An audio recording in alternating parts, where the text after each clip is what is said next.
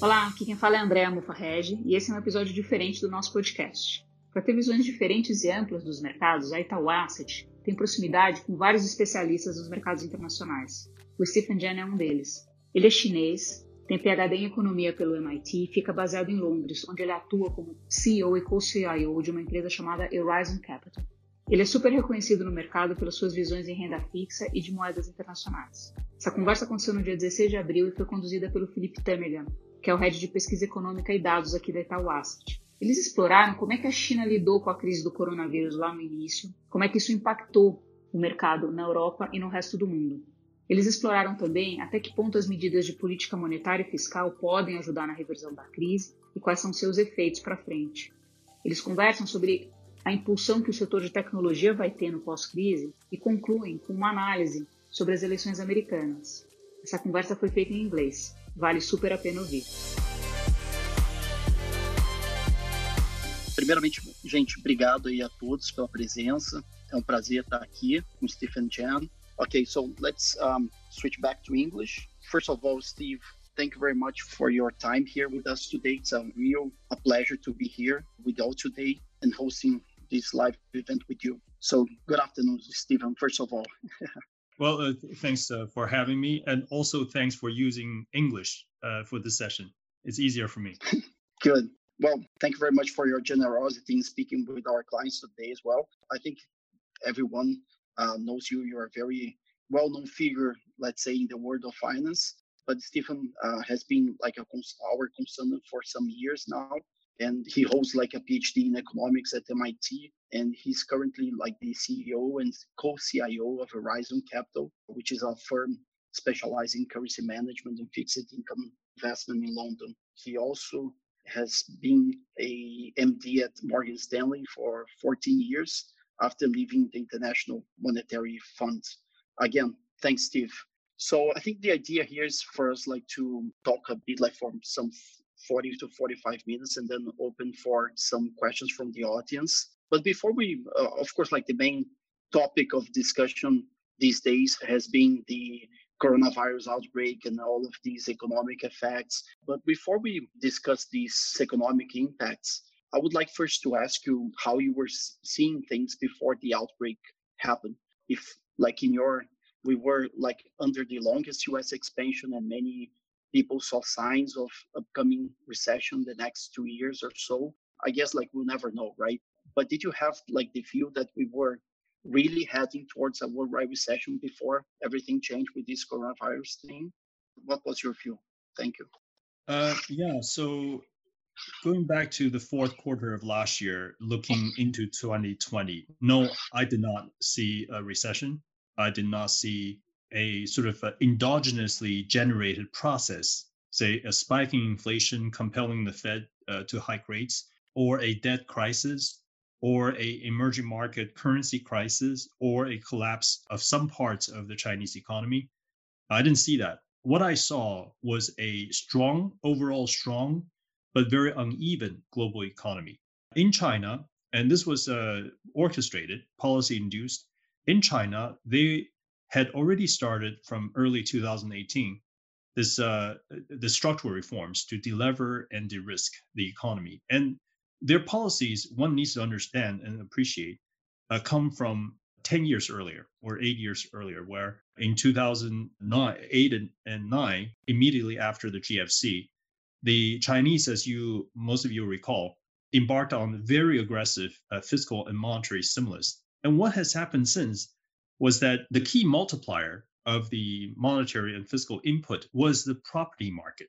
So the property market went crazy, and property market powered all the other activities as a second derivative. But the main engine of growth in China over the past 10 years was the property market.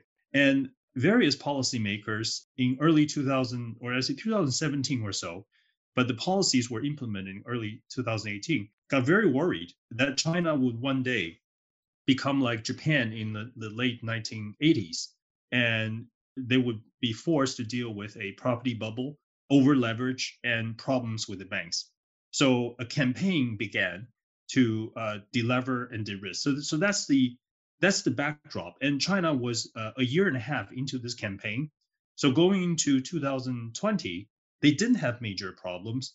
They were fighting the US. They were they found it to be distracting that the US would pick on China when China was embarking on this uh, self-administered surgery, if you will, like chemo chemo uh, that they impose on themselves. So that's China. It was decelerating, but it was doing fine. The problem was that Europe, over the years, had become very exposed to the Chinese business cycle. And we have done research on this that if we look at the whole world, the major economies, Europe as a whole is twice as sensitive to the changes in Chinese activities than, say, the US or the rest of the world are. And that was the reason why uh, a couple of economies in Europe in the fourth quarter of 2019 was on the verge of falling into a technical recession. So that's Europe. I would say Europe would be the last, uh, the weakest uh, spot in the world, in my mind, followed by China, and the strongest uh, relative to, to their potential, of course, not in absolute terms. The strongest was the US economy. The US economy was powered by one, uh, fiscal stimulus, and two, deregulation and there was a, a huge amount of dynamism uh, in the United States. That I didn't think that that would be inflationary immediately, and therefore I didn't see that there would be necessarily clear signs of a recession generated by e- any of the three economies. Even if Europe had a recession, it would be isolated to Europe, and it would be a technical recession, not quite a traditional recession. The final point I want to make is that, however, on the surface, things may look fine there were a lot of uh, pre-existing conditions in the economy. So we can talk about, you know, the fatality probabilities for uh, people infected with the virus. Those with uh, pre-existing conditions are more at risk uh, to such a shock. I think the same could apply to economies. Those that have these other problems, lingering legacy problems, could actually experience a uh, more severe reaction to the coronavirus uh, shock uh, than others. And I can go into more detail, but that's essentially how I saw things in the latter part of 2019. That's very interesting. So let me begin uh, then, like to delve into these, say, specific economies and how they are reacting. So let's go to China first. Like the China was um, exactly where everything began, right? Like so, so the coronavirus spread to the rest of the world from Wuhan, like which was probably like the epicenter of the outbreak. What can you tell us about the initial Chinese response to the outbreak? So here's a bit of a timeline. Uh, what we know is that there were recorded cases of a undefined virus flu that was so severe that it caused fatalities. Uh, that was mid-December of last year. That's what we know. But there, there are rumors. Uh, you know, there are a bunch of rumors out there. There are rumors that argue that this had been circulating a bit earlier, but it was never identified uh, as such. And um, then the um, the Chinese, the the provincial government, did hide, try to hide, you know, this uh, this event until there were too many deaths and they were forced to report to the central government, and it became a sort of a hidden secret, but secret that people, uh, the insiders, uh, knew about. December 31st, it was so it was such a big event uh, for the insiders. By December 31st, very quickly actually, Taiwan already knew about this, and Taiwan stopped all the flights from Wuhan and notify the WHO. And this will come become an important you know factor later. And even now, I'll just say it now. This is why WHO is under so much pressure because Taiwan's Ministry of Health sent an email to WHO reporting that there's human to human transmission of this new coronavirus. They didn't have a name yet, but they say is is from the family of SARS, but a different uh, strand. That was December 31st. But all this time, China tried to hide the details, hide the facts. And in fact, even now, I find personally find the numbers really unbelievable. So in Europe, for example, the best performing economy is everybody knows Germany. You know, they, they test, they have uh, administered so many tests, they overtest the people. They have a lot of hospital beds to make sure that they suppress the fatality rate and they have really been the mo- really a model for emulation in Europe. And their total fatalities are about 3,000 something now, which is about the same as uh, the total fatalities in China, a country that's like, I don't know, 20 sometimes bigger. So the numbers from China are not to be believed. And this goes back to the very beginning. I think this is a communist uh, regime. They're not transparent. They try to hide. They report. So I'm not very positive about China's behavior. I don't think they're being responsible. You know what they could do, you know, in their own home is one thing, but this is a this became a, a problem for the entire world, and I I don't think the conversation will, will stop there. And you can see what the U.S. is doing and and the conversations that are going on around the world. I don't think China handled the situation well. They could have done worse. They could have done even worse, but they were draconian in shutting down the province itself, not just Wuhan. Wuhan is a major city in uh, Hubei, Hubei province. Hubei, the meaning of Hubei is uh, is uh, the north of a lake. There's a major lake in the center of China. The two provinces that straddle the lake are the north and the southern province. This is the northern uh, province in the very center of uh, of China that has uh, that's an industrial base that is a transportation hub for all the trains, cross country trains that go from north, south, east, west. They connect in Wuhan because of this uh, location. Flights also connect. It's almost like Chicago in the U.S. So it's like a hub, transport hub. So just the two-week uh, delay by the provincial government and the central government in telling the people what's really going on back then caused a lot of the the spread of the virus already. And that i think we're going to find out going forward what you know what the consequences would have been had they done the right things. Okay. And what about like the the other two say major countries that were say badly hit by the outbreak like italy and the united states like what can we learn from these say two experiences in your view? So i think when this happened asian countries were more alert for a couple of reasons. One is that they were more um, they were closer. They interacted more closely with china. So when the tourists came and when they visited china they were quick to pick up the virus to bring the virus back home. And the the very various countries were very quick to pick up this warning. And also the other second reason is that they all lived through sars. Sars was uh 02 03 so they had that experience but that was localized. There, there was not something that italy or the us had experienced. So out of uh, naivete or you know just lack of uh, imagination. I, I put myself in that camp. I i also thought living here in london i also thought that this was going to be a local uh, problem like sars. And who uh, until january 31st sorry january 30th uh, was saying that this uh, was not a human to human problem. It was an animal to human you know issue.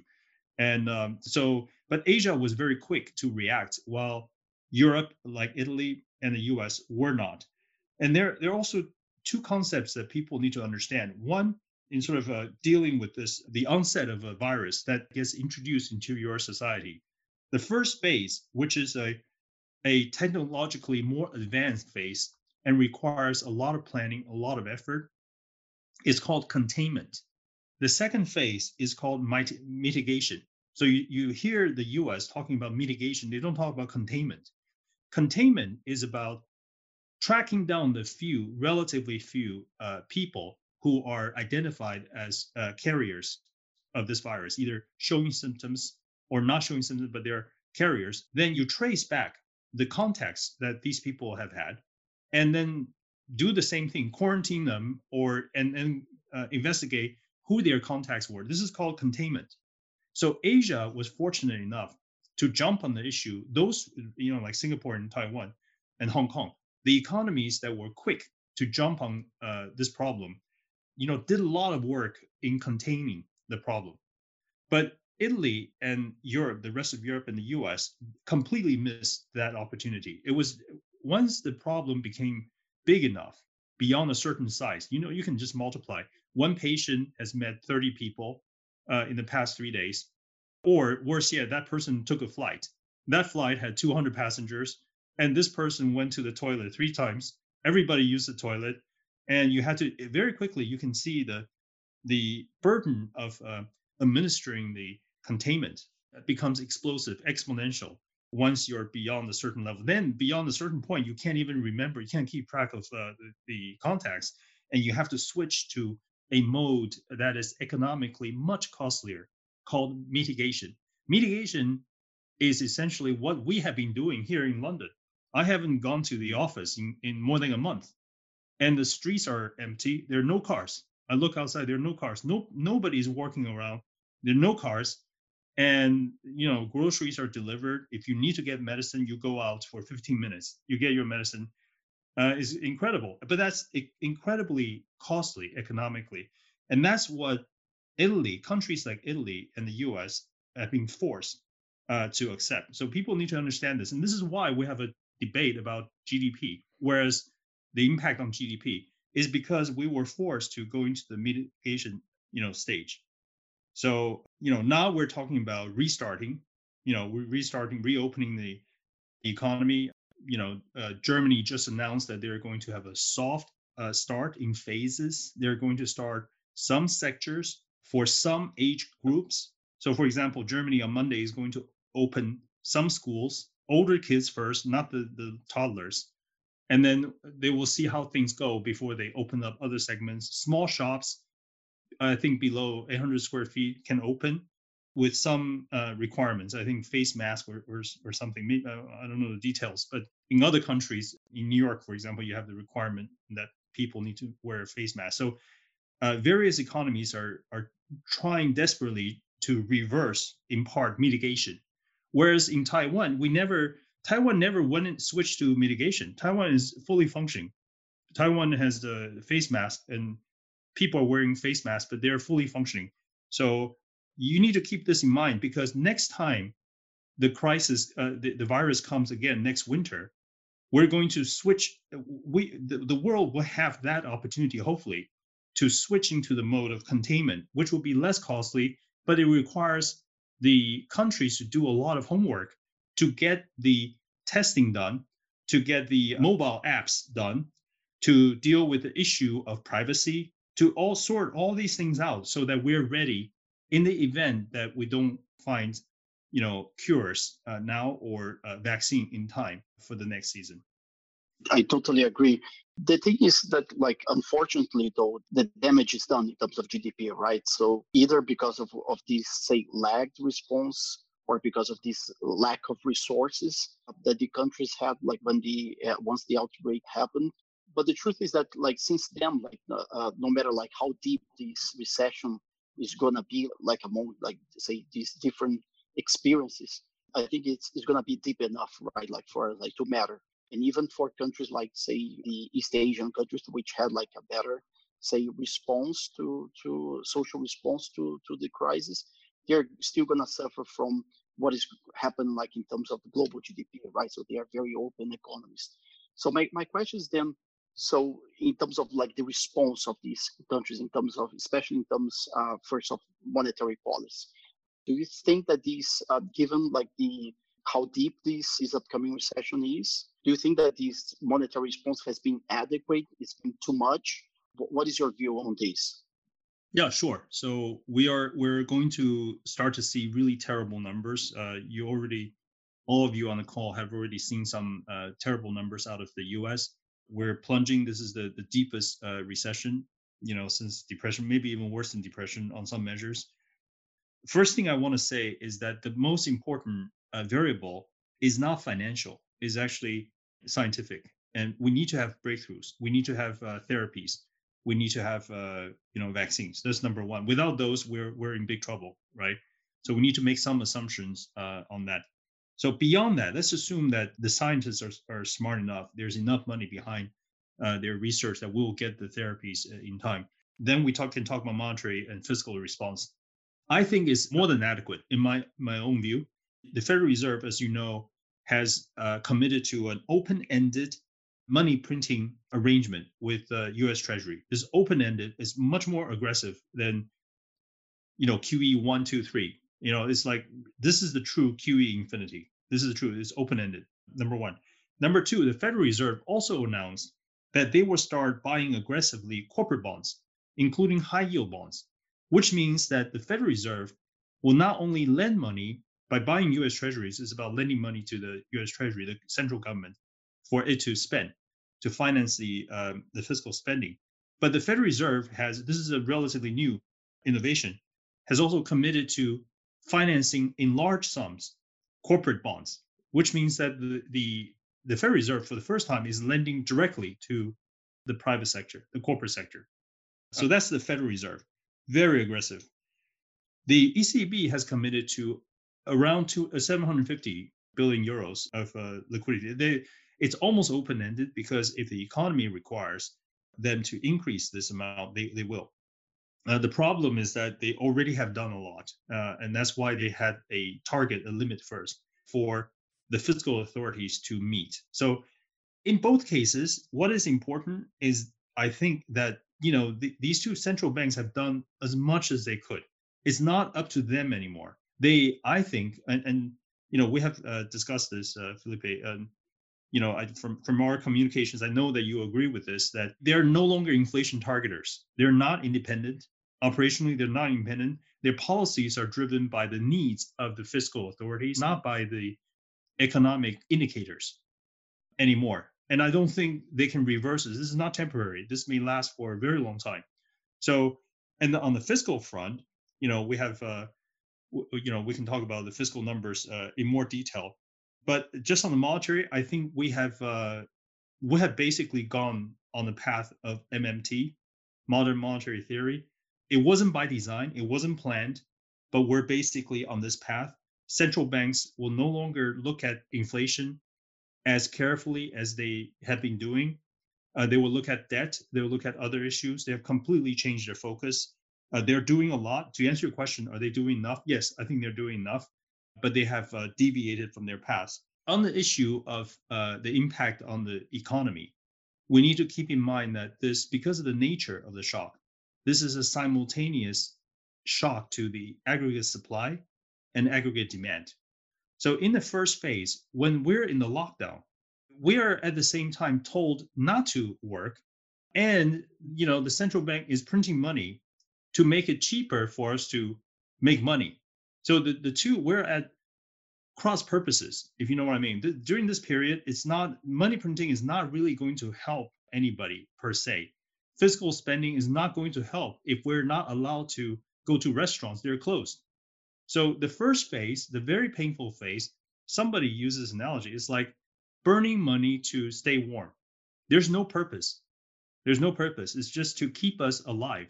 And it's almost like, I guess another analogy is that it's almost like a welfare. It's a period of welfare for everybody, for the consumers and for the corporates. Nobody needs to work. Nobody needs to do anything. The government will give you money for free. You don't need to do anything. You don't need to produce GDP. We're in that phase. Everybody knows it's temporary, but we're in that phase. It's very, very costly. Then the next phase will be a gradual return to normality. How fast we can do this will be a function of the medical breakthroughs and uh, and other other uh, arrangements that we could make, such as wearing masks and, and other arrangements and testing right? Testing testing for antibodies. For those of you those of you who, who haven't been in this conversation, the testing of the antibody is a very important part of us getting back to work because there are a lot of people who do not show symptoms even though they have been infected by the virus already they don't know that they have been infected it just it has to do with the genetics and uh, a, a, number of other factors we don't understand but people believe that there's there are a lot of us who are who are in that camp. And the only way to know if you have been infected is to have an antibody blood test. And these tests for other uh, illnesses are relatively simple to administer. Uh, you can basically have a have something mailed to you in the pouch, and you can prick your finger and take a sample of the blood, and then uh, have it tested uh, in the local, you know, uh, you know, uh, facility. And with this, the thinking is that if the test, once we have a reliable test, we can basically know if we have been infected. If we're infected, there we have immunity over a certain period. We don't know exactly how long, but we, the professionals, believe that we have immunity over a season. We may, it's like a flu shot. You may, you will not get flu this season when you have had a shot, but next season you may still catch the flu. So once we know who has had antibodies and therefore immune temporarily, they are the ones who can go to work. They are the ones who are safer, and we can get a part of the economy back to normal. So that's uh, you know another step. But once you have that, uh, you know people can gradually, in phases, in groups, uh, return back to their factories and their banks and and start working, restaurants and start working, then the fiscal stimulus will kick in. That's when you have the multiplier effect. Right now, the multiplier effect may be zero. I don't know what it is. It just doesn't. It doesn't go anywhere. The car is not allowed to move uh, by law, and you give the car a lot of gas, it's just not allowed to move. But once the economy can take off, then I do think that uh, the impact of the fiscal multiplier can be quite substantial. There was a recent paper by the San Francisco Fed which looked at the experiences of the US over the last period. And they calculated that the fiscal multiplier ranges between zero and two, depending on how accommodative the monetary authority was at the time. So I'm just thinking, right, we, we may actually, using that paper, we may actually, one way to think about it is that we may be looking at exactly the spanning of zero now to two when we are in the recovery phase, whenever that might be. I, am thinking maybe the fourth quarter of this year in the US. Uh, in the summer, we try to get back to work bit by bit. By the third quarter, we have most people back at work. And the fourth quarter, we can really take off. That's when the huge monetary stimulus and huge fiscal stimulus can really kick in, and you get a big, big fiscal multiplier effect. I see. And what about like the um, spillover effects to emerging market economies such as such as Brazil? Like because of course, like as you mentioned, like these these are very front loaded and very say aggressive set of policies, right? To face this deep recession, right? So how do you see like the, the spillover to to emerging markets, and if you see like any difference in terms of say the the response and how these economies have reacted following the great financial crisis in 2008 2009 do you see any difference at all? Like or do you, we, we should expect say the very same effects on coming from like the previous QEs on these economies like how do you see I think yeah I think there are obviously the, the, we start with the baseline scenario that uh, it's similar. Each time the Fed steps on the gas pedal you know accommodate uh, that or accompany that with fiscal stimulus, you get a positive spillover effect for EM. That's the historical pattern, and I think that's the that's a reasonable baseline scenario to take. But I have a few concerns, to be frank. The number one concern is oil. Oil is a major problem because oil is an indicator for commodity prices. And if I look at if you look at the YTD, YTD currency performances, you rank them, you know, against the US dollar. It's so clear. The worst performing currencies are the commodity exporters, and many are in EM. So so that's number I would say number one. The currencies are really going to struggle because oil is at, you know, 20. This is incredible, lowest point in two decades. So that is going to hurt sentiment for some EM countries. And number two is the virus you know, I did say at the outset, before I answer the question about monetary stimulus, that to a large extent, the contour, the precise contour of the global economy, the recovery, is going to be dictated by the virus itself. Unless we find a, you know, therapy and a vaccine, the virus will determine whether or not we feel comfortable going back to restaurants. So EM has not been hit yet. And, you know, just as Europe was hit uh, with a delay relative to Asia and the U.S. was further one and two weeks, uh, you know, behind Europe. The, the fear here is that there is a there might be a phase coming in some EM countries. India is in lockdown, right? They're in some trouble. African countries, and of course Latin America. People are concerned about this. Now we don't know about the weather. Maybe the ambient temperature uh, makes a difference as well. We don't know how big a difference it makes. So I think uh, that's my second concern. I don't know if the market is holding back, and we have we're seeing this. On days when uh, you know equities in developed countries went up, uh, you know, on the back of the Fed's uh, stimulus, and you know you you're not seeing uh, the same movement, the, the sort of the normal appreciation in EM currencies or EM assets. Is not not symmetrical, and when on days when equities sell off, EM weakens. You know, you have this uh, negative bias, and I think it's related to this fear that we don't know if uh, EM will be the the next phase. And the third final caveat I have in my mind, which will be resolved over time, of course, we can figure this out over time, is really what the permanent changes in the global configuration will have on emerging markets. So for 20 years, we had a situation where EM was levered through commodities and some exports to the rise of China. But now, if uh, the global value chain will be permanently disturbed because of all the things that have happened, some geopolitical, some economic, and we can come to that about you know deglobalization. I just don't get the sense that people feel comfortable anymore thinking about EM in the same framework that they were used to thinking about in the past. If I'm clear on this. No, totally. But let me get to from there because um, one of the major topics, say, especially in advanced market, developed markets, was exactly this, say, debt overhanging process, right? And now we are seeing, say, let's say phase two for most of these countries. Of course, they have, say, the leverage like in previous years, but uh, now we are seeing like another bout of indebtedness, right? At the same time, the emerging markets, they will start having the same effect right now. So how do you see this possibility of having like a debt overhanging process, like say worldwide? Do you see that happening or do you think that we may still see some bouts of growth uh, coming from, say, I believe that in your case, mostly from developing markets, right? I'm very worried about that. This question that you just asked, I'm quite worried. I do think not now. I mean, right now, I'm more worried about us, uh, you know, getting back to normal again. But I think it's a big, big problem.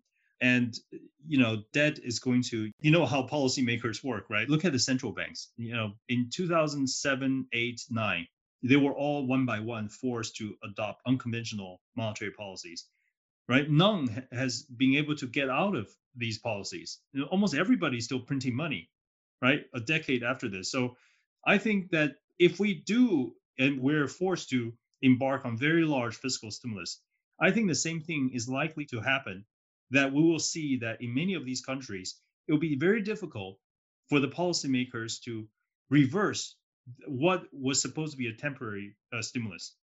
So it's not just the numbers. I mean, we can see the numbers. U.S. has announced so far 10% GDP of uh, fiscal package. Over the 10%, of course, when you see these numbers, there are a couple of things you need to keep in mind. One is the package itself, the size. One is how much the, of the package is aimed for lending guarantees. So it's a stock concept versus actual spending and in the case of uh, the U.S., is seven percent. Seven percent is what's called real water spending. Three percent is for loan guarantees. But you know the number won't stay there. This is just uh, you know phase phases one and two. Three three will come and four will come, right? So we're talking about, and then so this is the budget. But then at the same time, you have a period of GDP being lower than otherwise, capital gains being lower than otherwise, so tax collection will be less. The impact on actual debt issuance in the US will be much higher than 10%, just for based on what we know so far, much higher than 10%. So keep in mind this ratio. There's a 10% overall package, a higher number for debt issuance, and a lower number for actual fiscal stimulus. And the uh, equivalent for Europe is 4% is the headline, 2% is real water uh, at the federal level, and then the actual loan, actual uh, debt issuance will be higher than four percent. China is about like European numbers, four and two at the federal level. So, and this is phase one. So I'm thinking that it might not be unreasonable to assume that there will be a 20% GDP jump in public debt in the next three years, 20% GDP, which is massive. And uh, and we're going to have problems, I think, in the future. And this is not even. So Europe, for example, you have this uh, Eurogroup uh, meeting, right? We had this meeting on Thursday, and what they agreed was a 540 billion euro, you know, package. But this package was basically Italians are saying that, you know, this was a you know crisis. It wasn't their fault. They were hit by a say a tsunami. This is it's uh, equivalent to a tsunami, right? And therefore, it, it should be uh, rescue uh, emergency uh, funding with the burden borne by every member because this shock could have happened to anybody else. But the Europeans, the, the creditor countries don't don't agree with that. They think that this should be completely 100% borne by Italy itself, even on concessional terms. But the debt goes on the book of um, of Italy. So for Italy, we have a major problem because their debt is already well 135% of GDP going to 150. And the um, if, you know if they are forced to borrow from ESM, their debt is going to explode in size. So Europe, with this decision, I fear that Europe is sowing the seed for uh, the next European debt crisis, which they will have to put out. You know, the fire that, that will inevitably start, that that the, that will force the Europeans to put out. So that's one example, but there are other examples as well. So I think that in the world, it, we're going to see um, a debt overhang being a major problem for the financial markets, in my view, for the years to come, due to this uh, this crisis. It's just the start, but it's a very it's, it's the beginning of a very bad habit for a lot of the policymakers. So, what about inflation? Like, do you see it, say, coming back anytime soon? Because when we go back, say, to the aftermath of the 2008 2009 crisis, when, say, when QE began, many people believed that the world would experience inflationary expansion to, due to this large scale money printing, right? But as we now know, that was not the case at all, right? Do you see any difference this time around that could lead us uh, to believe that inflation may bounce on the back of so much say monetary stimulus, or do you see, say, the, the economic recovery so sluggish that we should not worry about inflation at all? So I don't know the answer to your question in the long run. I don't know because you are right. Everybody will be printing money like mad. And that's why, and we understand, everybody understands this. This is why gold continues to rally. I think fiat monies are going to come under pressure in the long run. We're not really on the right path to preserve the purchasing power of the monies that we issue. The reason why I'm not I'm not really uh, focused on on this question is because we're going through a supply demand shock, simultaneous aggregate supply demand shock, which by the way we have never experienced. You know, in the past since the war, the war during World War II, that was the last example of a simultaneous supply demand shock. But after that, either we had an oil shock or demand shock, mostly demand shock. Rarely we had supply shock. But this is the first time we have to deal with the, with both and at the same time. And you can put that under the category of aggregate supply that if the global value chain is reconfigured, that we don't want to outsource to China anymore. We want to outsource to other countries or be self-sufficient. What does that do to inflation? And will we accommodate this? Will we accept this as a cost of, uh, you know, security, for example? So I don't think it's a big issue. If if say inflation is uh, minus 3%. Well, central banks will not do anything different. If inflation turns out to be 5% next year, they will not tighten either because with the large debt, everybody knows that the best way to erode the value of the debt is through high inflation. So I think that the, on the issue of inflation, I don't know what it's going to be, but I know that I think that it's likely that central banks don't react to either misses downside misses or upside misses on inflation? I see. Let me get like a question from the audience here. Like there is one question here who, which is asking exactly what is your say your view on currencies exactly which ones will be more which will be stronger say in the medium term and what are the best options for you to diversify away from the dollar and um, about timing uh, you mentioned already say gold right? So, what is your view on, say, currencies in general?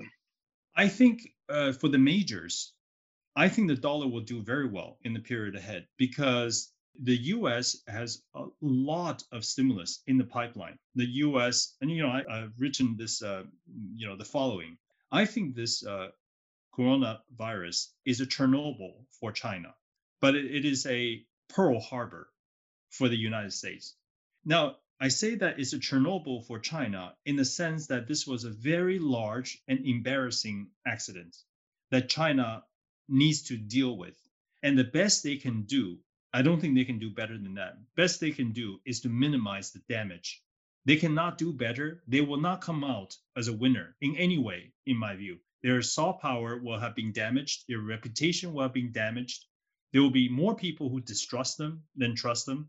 So this is a, has been a very poor experience for China from their from the perspective of their foreign policies. For the US, I use the term Pearl Harbor, and this term is also used in the US. Now, people use it for different reasons. For me, I think that it's appropriate in the sense that it is Pearl Harbor happened because the U.S. military, U.S. Navy was complacent. They thought they, you know, the enemy wouldn't attack. They had the facilities, but they completely were not, you know, ready for it. But what Pearl Harbor also did in the subsequent years was to galvanize the commitment of among the Americans to fight the war with its full force. So I think that what's going to happen and what doesn't kill America will make America stronger. What's going to happen is that America will spend a lot more on the military. The Americans will divest from China even more. The US will spend more money to invest in technology, to nurture its uh, competitive companies, to dominate more in the world compared to the Chinese influences. Uh, so I think it's it's very difficult to see that this is a dollar weak dollar, you know, setup because the U.S. is in the U.S. I think has switched into a different mode, and we will see in the years ahead at all levels, the federal level down to the companies, down to the individuals, there will be a lot of uh, energy uh, and desire to do better, to try harder, and I think with the dynamism that we were already seeing in the U.S., it's very difficult to see the dollar weaken. Now the dollar is overvalued slightly by about you know say 10% or so but it's still half as high as the previous episodes of overvaluation. So I can't really say that because it's 10%, only 10% overvalued, it needs to weaken. So I like the dollar against the euro. I like the dollar against the yen. Sterling, you know, sterling is a little bit different, but in general, among the G10, for EM currencies, they are undervalued by and large. It's not like, you know, 2007 when they were really overvalued and they were, you know, waiting to depreciate. They've already weakened a lot and they haven't really fully recovered.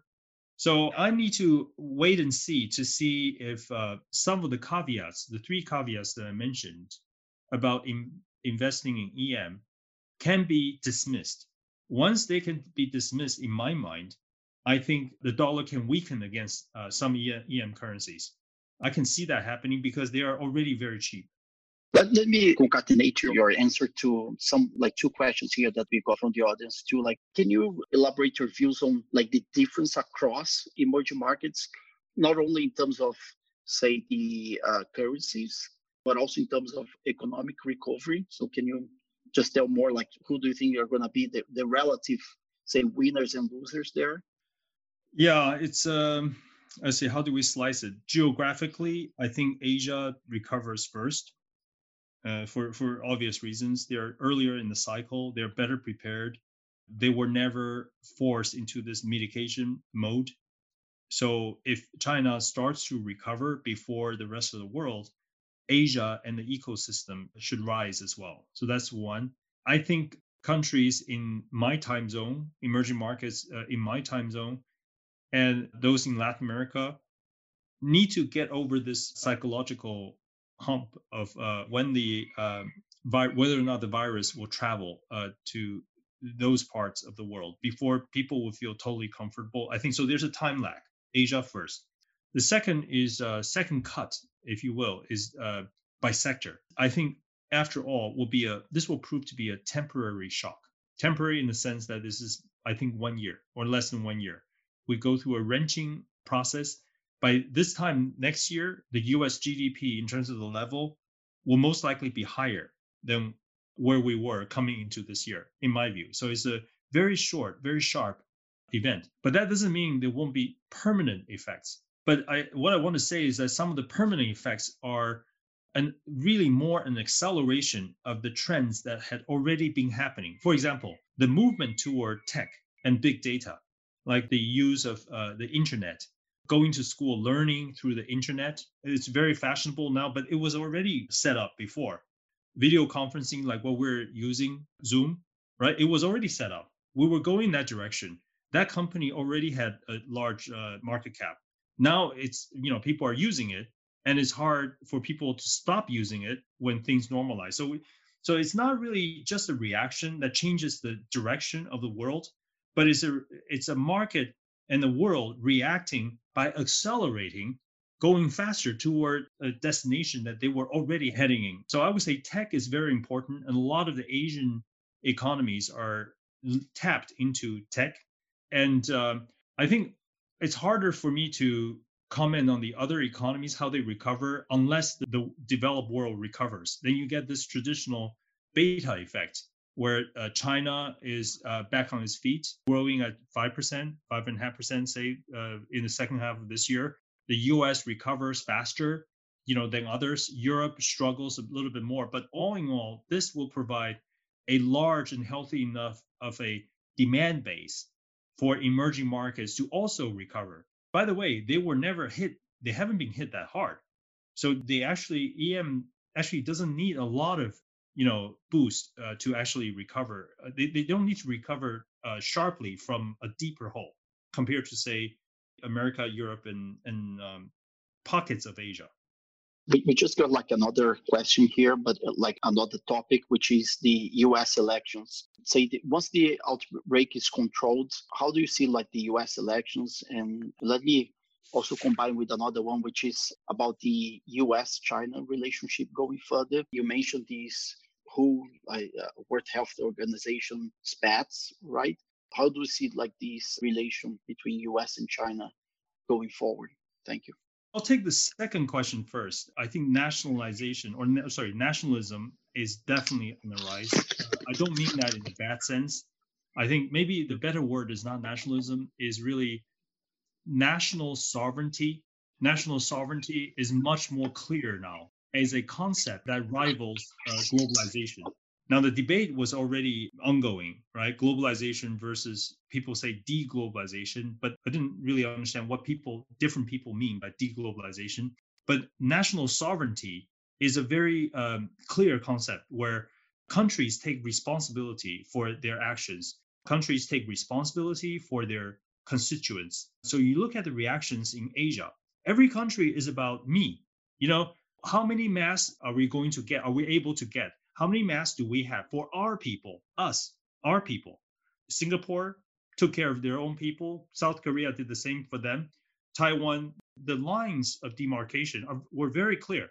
Even in Europe, it's being surprisingly clear and disappointing to some idealists that you know Germany did things their own way and Italy was left on its own without a lot of assistance. U.S you have a you know debate about federal and state, but in terms of national sovereignty, it's very is a very clear concept.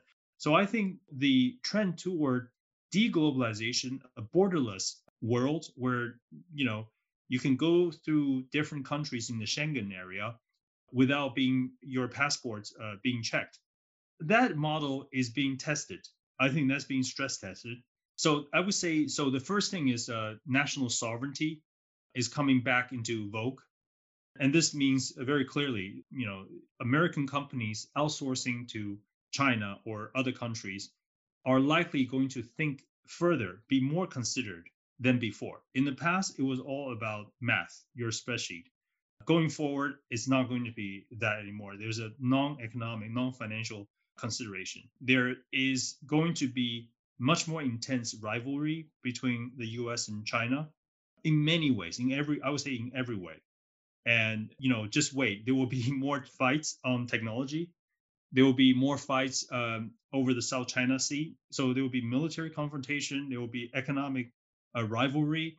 There will be political uh, jostling. Look, the, the fight over WHO is an extension of this rivalry because the WHO has been seen by the US as heavily influenced by China. So it's not just uh, the US uh, fighting against a multinational institution that was seen not to have done its job. It's more than that. It's an institution, it's like an extension of the Belt Road Initiative, the One Belt One Road project that China has used to project its political power, political influence beyond its borders. And it has reached five you know agencies within the United Nations, and WHO is one of them. And the U.S.'s reaction toward the WHO is a proxy fight with the Chinese. That's my interpretation. But this rivalry, where it differ from others, I think many people are making this prediction that there will be just more more struggles, you know, between the two countries. I tend not to take a negative view. I don't believe that this is necessarily zero sum. And I use the analogy of Android, you know, or, or mobile phones. You have the Android world, you have the iOS, Apple, Apple world.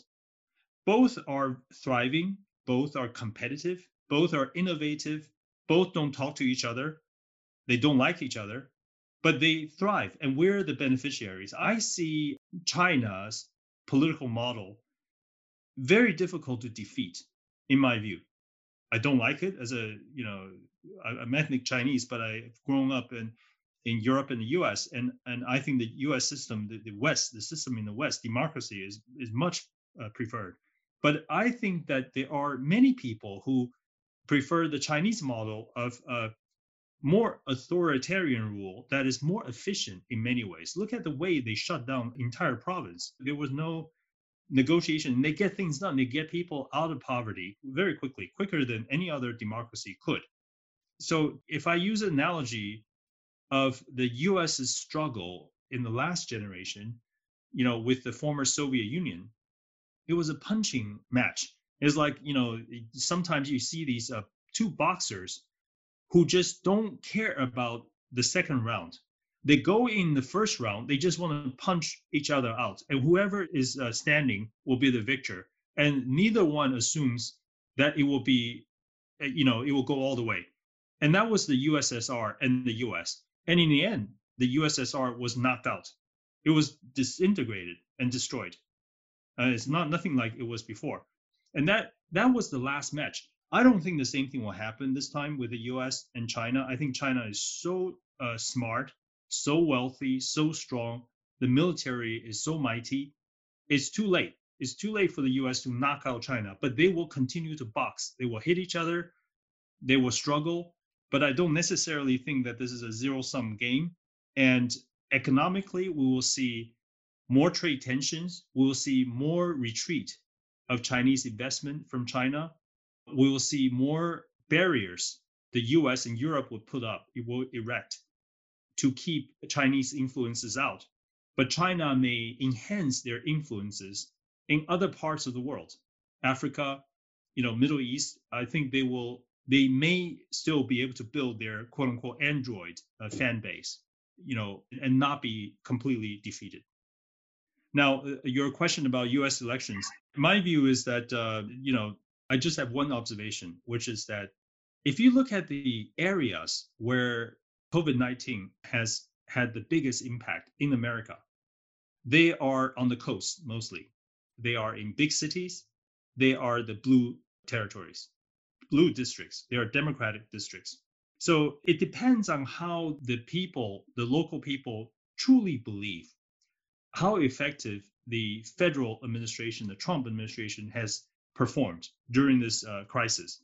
If they think that, and many do, according to Trump, I don't know, the press disagree, but uh, you know, President Trump says that claims that the states are very grateful for the emergency measures that the central government, the federal government has uh, has taken, and it, and that may influence you know the the sentiment of the blue states. The the red states uh, were not, by and large, not really affected. It's really just the blue states.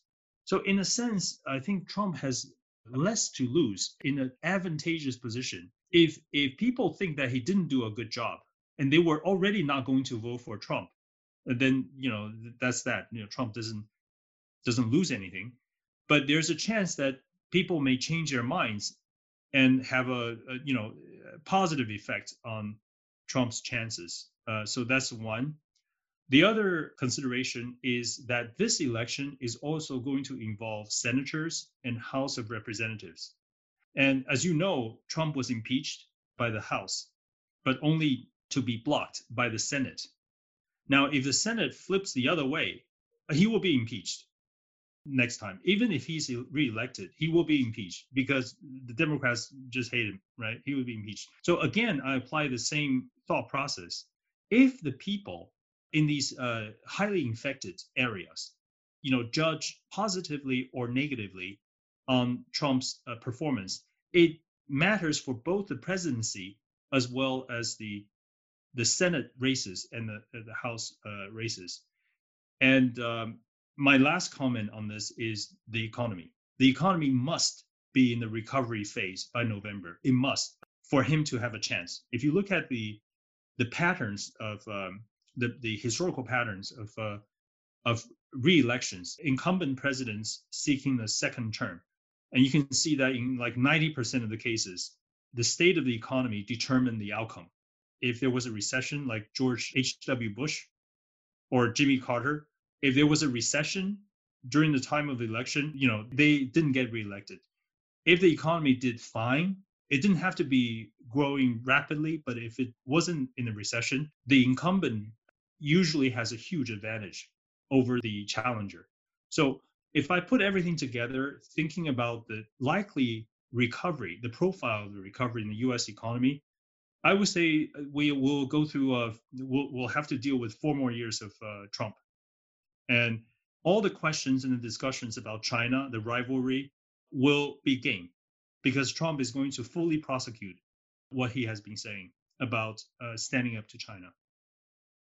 Well, Stephen, uh, first of all, thank you very much. I think we are running out of time here. I think it was a very comprehensive, and insightful conversation, and I'm sure that our clients um, enjoyed a lot. And we really appreciate you taking your time to share your views today with us. It was really a pleasure. I think it like we were able to cover the major topics and you gave us uh, so much detail which i think is, is we have a lot of food for thought right thank you very much it was really a pleasure yeah, thank you. Thank you for having me. And uh, stay safe, everybody. Thank you. Thank you very much. Bye. Obrigada a todos. E para ficar por dentro dos nossos conteúdos, acompanhe o nosso perfil no LinkedIn e também no nosso site, itauasset.com.br. Até a próxima.